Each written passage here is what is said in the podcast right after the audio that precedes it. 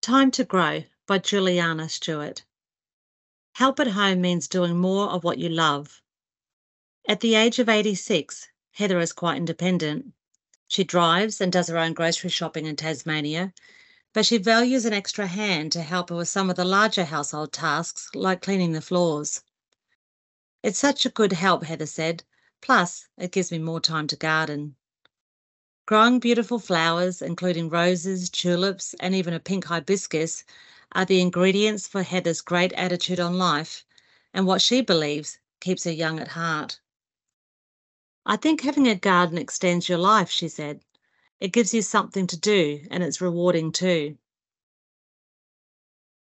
Heather is proud of her garden, which she has lovingly planted over 20 years since she removed into the Northburn retirement village.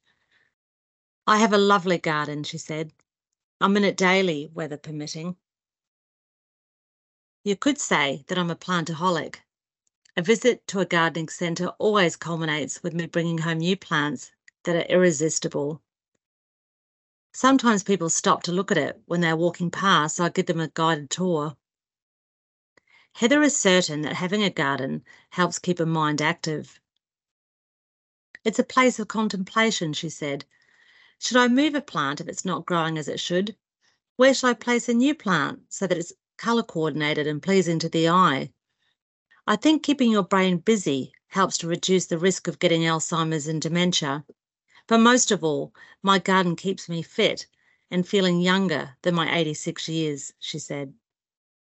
Heather is also handy at knitting, having made over a hundred beanies just this winter for charity to help disadvantaged children overseas. She also knitted poppies for Remembrance Day last year and raised $400 for her local hospital. Living on her own, Heather values her in home help from support worker Vicky, who assists with cleaning duties and also visits each week for a cuppa and a chat. Vicky is so lovely, lovely, Heather said. I love her visits. She's really interested in what I'm growing and likes looking at my garden. Sometimes I give her cuttings to take home and I give her tips on how to grow them, she said. Heather's tips on gardening in a small area. If you don't have an outdoor garden, try using pots. You can mix your vegetables and flowers together.